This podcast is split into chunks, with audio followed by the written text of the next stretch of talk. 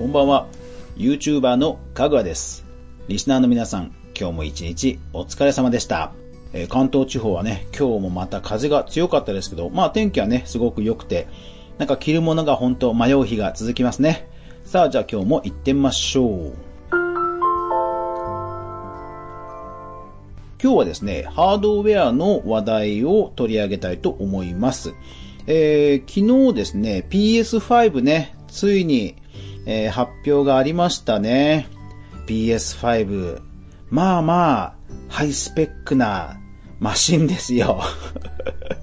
もう、あの、大方の予想通り、もう考えられるフルスペックが実装されてきましたね。で、えー市場の評価として高かったのは、おそらくそのハードディスク、まあ、ストレージですね。えっ、と、ストレージがこれ確か激早なんでしょ？なんか SSD はもちろんのこと、えーそれを多分すごい最適化してるので、えーっと、5ギガ B、ん ?5 ギガ B、B、ん ?5 ギガ？えー単位がよくわかんないですけども、えー少なくとも、えースペックで言うと、Xbox シリーズ X、まあ、最新ですね。最新の、予定されている Xbox の最新機のほぼ倍ですね。うん。いやー、こう来たかって感じですよね。あの、CPU とかグラフィックのチップとかは、まあ大体そのパソコンのハイスペック機、ゲーミング PC のハイスペック機を見てれば、まあ大体このぐらいで来るだろうなっていうのは、まあ大方のね、えー予想通りだったとは思うんですが、まさかストレージ周りをね、あの、進化させてきたっていうのはなかなかね、うん、サプライズしてくれましたね。うん。これはね、すごい、私も評価しています。うん。これは確かに、体感速度ね、本当上がるんですよね。私もそのパソコンもう何十年も使ってますが、やっぱりハードディスク、ストレージ周りを、あのー高速にすると、本当その都度都度の読み込みが圧倒的に速くなるので、あの、CPU とかメインのチップを変えるよりも、体感値的にはものすごく高速化した、えー印象になるんですよね。うん。なので、これはね、市場の期待もね、高かったんではないですかね。うん。えー、ちょっと記事を見てみましょうか。えー、ネトラボさんの記事で、3月20日の記事で、Xbox シリーズ X と PS5 の比較記事がもう出てるんですね。うん。で、市場としてはポジティブ寄りが7割。まあそうですよね。うん。で、えっ、と、スペック的にはそうそう、その Xbox の最新機と、えーそんなに差がないんですよね。えー CPU はもう全く一緒か。8コア12スレッド。これも全く一緒。で、えーっと、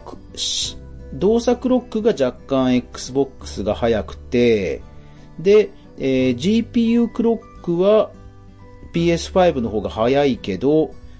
えーこれ CU の数。まあ多分これなんか中のチップのことなんでしょうけど、えーチップというかなんか、なんて言うんだろうな。あの、細かな集積回路の部分だと思うんですが、それが、えー52と36だからちょっと性能がいいんですかね。うん。で、メモリが16ギガで、えーと、いうことですね。で、ストレージが、えー Xbox の方が1テラで、PS5 が825ギガですけども、えーそのスピード、スピードが2.4ギガと5.5ギガだからもうほぼ倍速いって感じですね。ですからネットの、えー、Twitter とかのタイムラインを見ると、スペックは Xbox で、えー読み込みは PS5 が爆速みたいな、そういう評価が多いですね。だからもう、あとはやっぱり値段ですよね。もうその、えー発売のシーズンは結局クリスマスシーズンは外すわけはないので、あ、で、もう確か発表されてましたっけ？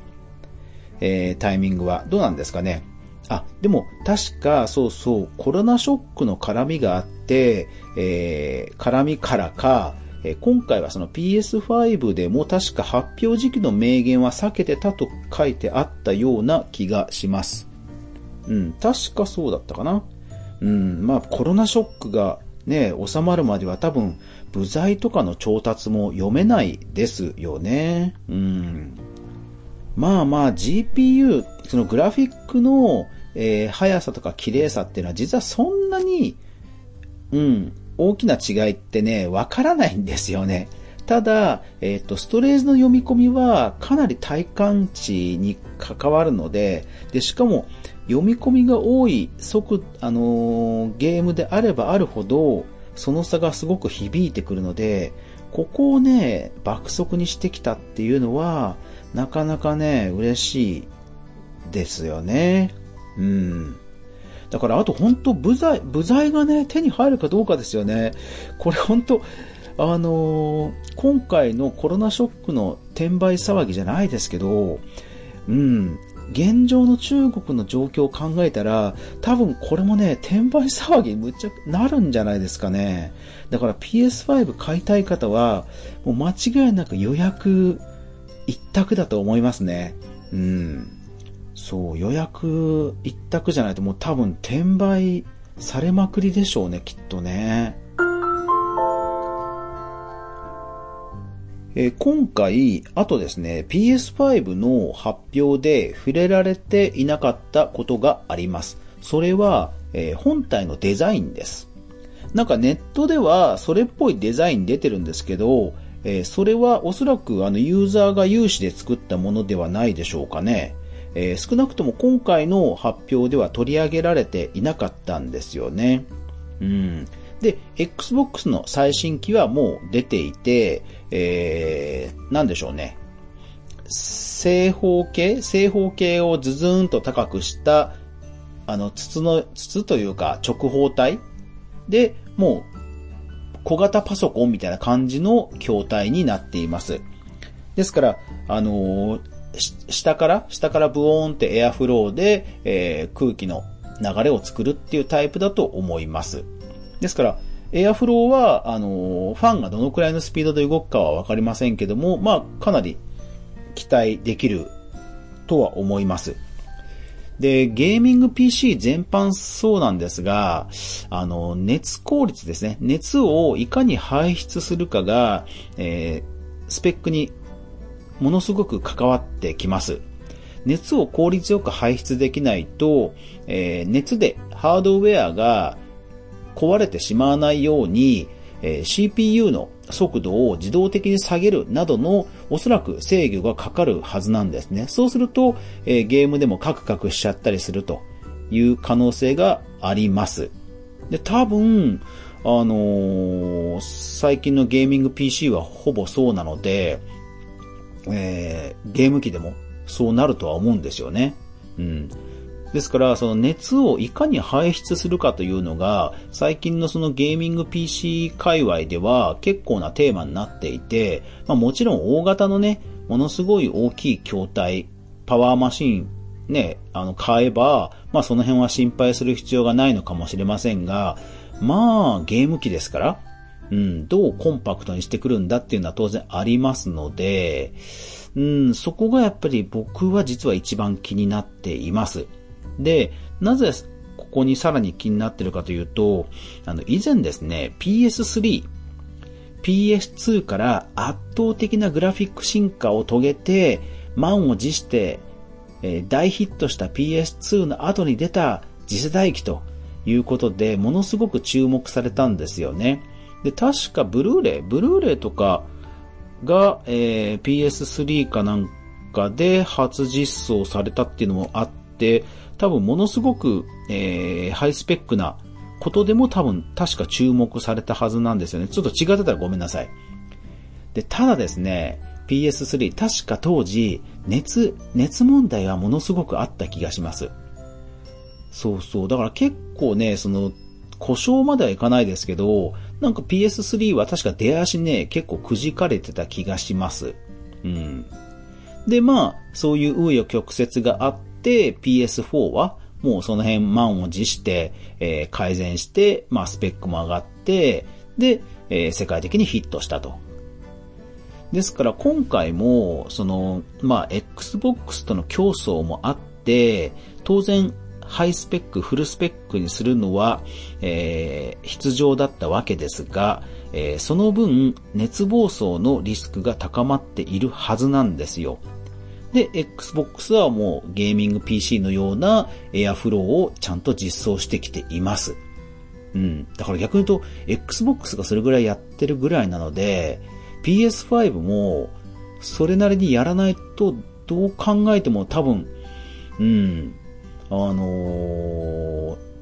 遅くなるはずなんですよね。しかもその、えー、ストレージが、スピードが速いということは、ストレージもかなり熱を出すはずなので、えっ、ー、と、最近のゲーミング PC でも、え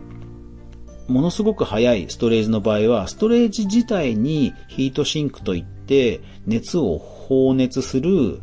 あの、ギザギザの板をつけるんですよね。ですから、多分そこもものすごく発熱するはずなので、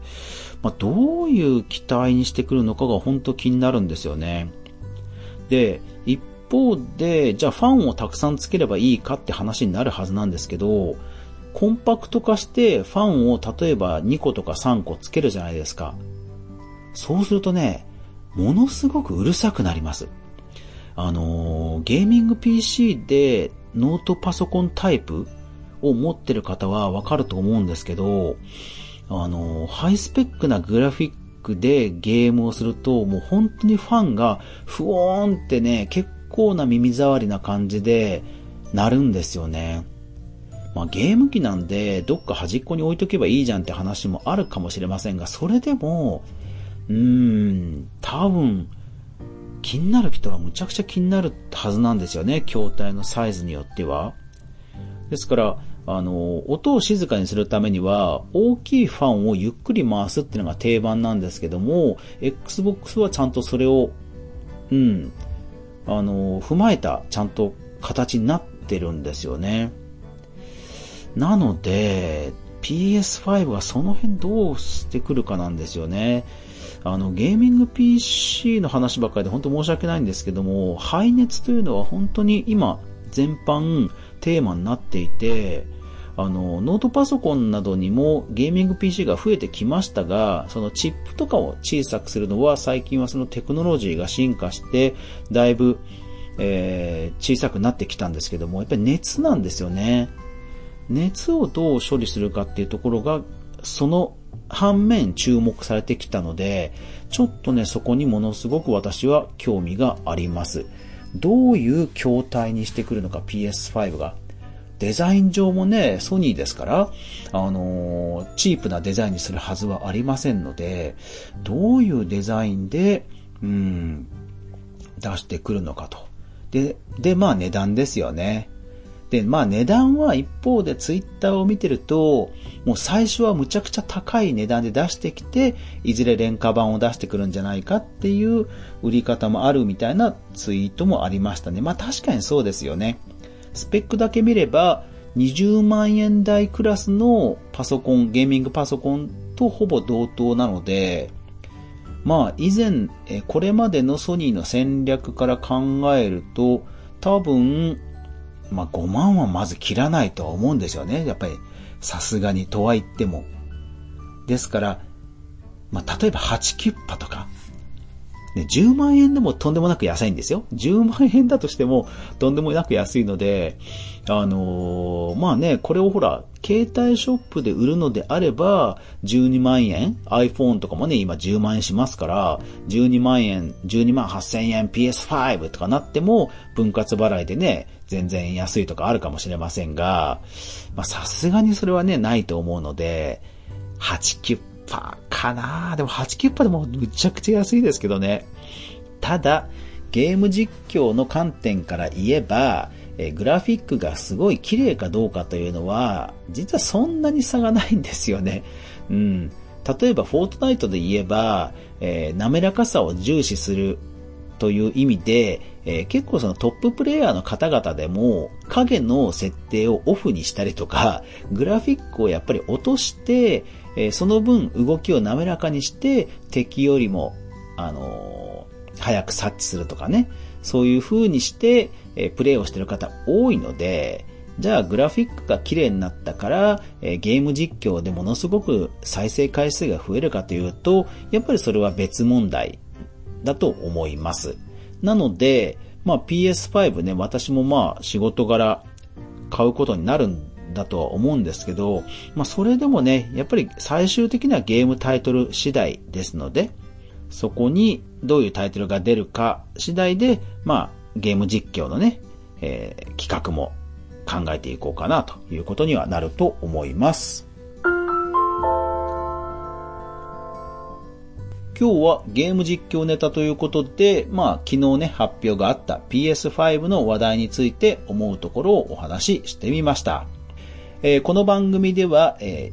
ー、ゲーム実況系 YouTuber であるかぐわが、えー、YouTube 周りの話題やニュース、また動画投稿の裏話をお話しするラジオ番組です。えー、もしよかったらフォロー、購読、ポッドキャスト登録などなどしてみてください。えー、それから、えー、レックの皆さんぜひね、いいねをババババッと連打、もうしまくって、えください。画面が賑やかになってほんとね、楽しいですからね。はい。というわけで、今日もご視聴ありがとうございました。やまない雨はない。明日が皆さんにとって良い日でありますように。おやすみなさい。